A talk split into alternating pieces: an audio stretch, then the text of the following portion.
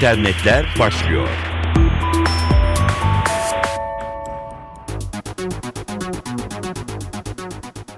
Dijital dünyadan gelişmelerle karşınızdayız. Mikrofonda Dilara Eldaş. Dünyanın ilk dijital kütüphanesi açılıyor deyince aklınıza internet ortamında bir dizi elektronik kitap geliyorsa yanılıyorsunuz. Amerika Birleşik Devletleri'nin Texas eyaletinde yaşayan Nelson Wolf eski bir kütüphane binasında içinde bilgisayar istasyonlarının olacağı e-kitaplarla dolu dünyanın ilk kitapsız kütüphanesini açmaya hazırlanıyor. Apple'ın kurucusu Steve Jobs'ın biyografisini okuduğunu ve çok etkilendiğini söyleyen Wolf, bu projenin kütüphane geleceğini yok etmeyeceğini, konsepti zenginleştireceğine inanıyor. Wolf yeni projesi için 500 bin metrekare zemin üzerine kurulu bir devlet binasını hayalindeki kütüphaneye dönüştürecek. 150 kitap okuyucu, 50 masaüstü bilgisayar, 25 tablet ve 25 laptopun bulunacağı kütüphanede çocuklar için özel bir de alan olacak.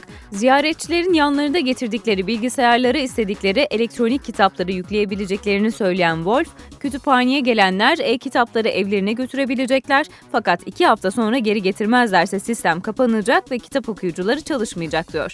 Gerçek kitapsız kütüphanenin 2013'ün sonlarına doğru açılması bekleniyor. Rusya'daki bir kuruluş eşine az rastlanır büyüklükte bir internet casusluğunu ortaya çıkardıklarını açıkladı. İstihbarat örgütlerinin bir dönem kullandığı formları da barındıran ve Kızıl Ekim olarak anılan casus programın resmi ve gizli belgelerin izlenip çalınması için kullanıldığı belirtiliyor. Program bir elektronik posta aracılığıyla devreye sokulabiliyor. Rus Kaspersky Labs adlı kuruluş, casus Kızıl Ekim'in devlet dairelerindeki bilgisayarları, nükleer tesisleri, petrol ve gazla bağlantılı kurum ve kuruluşları 2007'den bu yana izlediğini belirlediklerini açıkladı.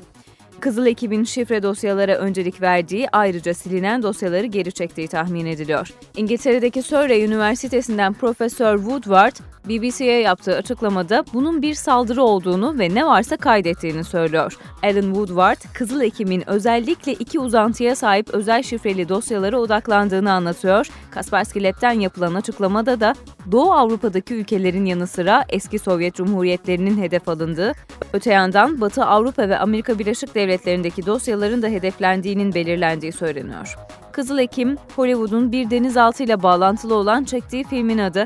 USB hafıza çubukları bilgisayara takıldığında program izlemeye geçiyor ya da fark edildiği belirlendiğinde saklanıyor. Elektronik postayla yeniden devreye girebiliyor. Kaspersky Labs, casus programın 250 IP adresi üzerinden 55 bin hedefe yöneldiğini söylüyor. Bu izleme sıklığı örneğin devlet dairelerindeki bilgisayarların toplu halde izlenmiş olabileceğine işaret ediyor.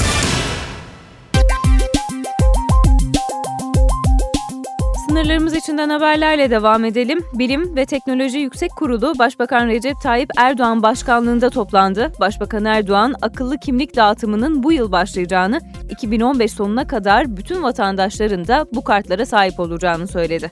Erdoğan, bilim, teknoloji ve yenilik alanında gerçekleştirdiğimiz atılım, yakaladığımız ivme, diğer ülkeler tarafından da dikkatle ve gıptayla takip ediliyor diye konuştu. Türkiye'nin milli seyir füzesini üreten akıllı bombasını, füze gözünü kendi imkanlarıyla ve mühendisleriyle geliştiren bir ülke durumunda olduğunun altını çizdi. Akıllı kimlikle ilgili olarak da projenin tamamlandığını, yerli çip ve milli yazılıma sahip bu kartların hayatın her alanında kullanacağını ifade etti. Aaron Swartz'la ilgili açıklamalar devam ediyor. İntihar eden efsane yazılım geliştiricisi hakkında son açıklama da Korsan Grup Anonymous'tan geldi. Açıklamayı da kendi usulleriyle yaptılar. Swartz'un davalık olduğu Massachusetts Teknoloji Üniversitesi'ne saldırarak. Siteye şu notu bıraktı Korsan Grup, hükümet intiharına neden olmuş olsun veya olmasın, Swartz'un davası adaletin ayakları altına alınmasıydı. Aaron'ın uğruna savaştığı adaletin bozulmuş ve kötü bir gölgesiydi. Amacı parasını ödeyen insanların erişimini engelleyen, bilimsel makalelerin yayınladığı bir sistemi özgür kılmaktı. Paylaşmayı artırarak toplu faydalanmayı güçlendirmekti. Bu hepimizin desteklemesi gereken bir düşünce. NBC News'a konuşan bakanlık sözcüsü Swartz ailesinin mahremiyetine saygı göstermek istiyoruz, ölümü bir trajediydi ve şu aşamada yorum yapmak istemiyoruz diyor. Öte yandan Beyaz Saray'a gönderilen dilekçede Swartz'un davasına bakan savcı Carmen Ortiz'in yolsuzluk yaptığı ve görevinden alınması talep ediliyor.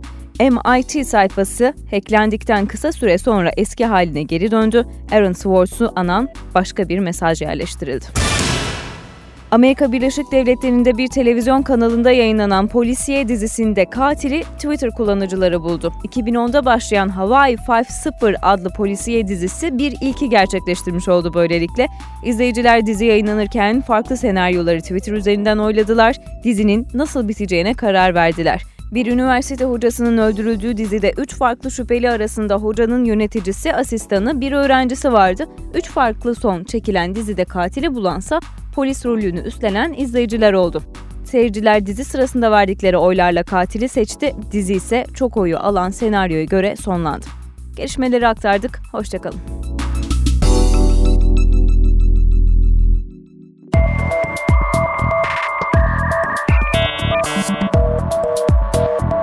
İnternetler sona erdi.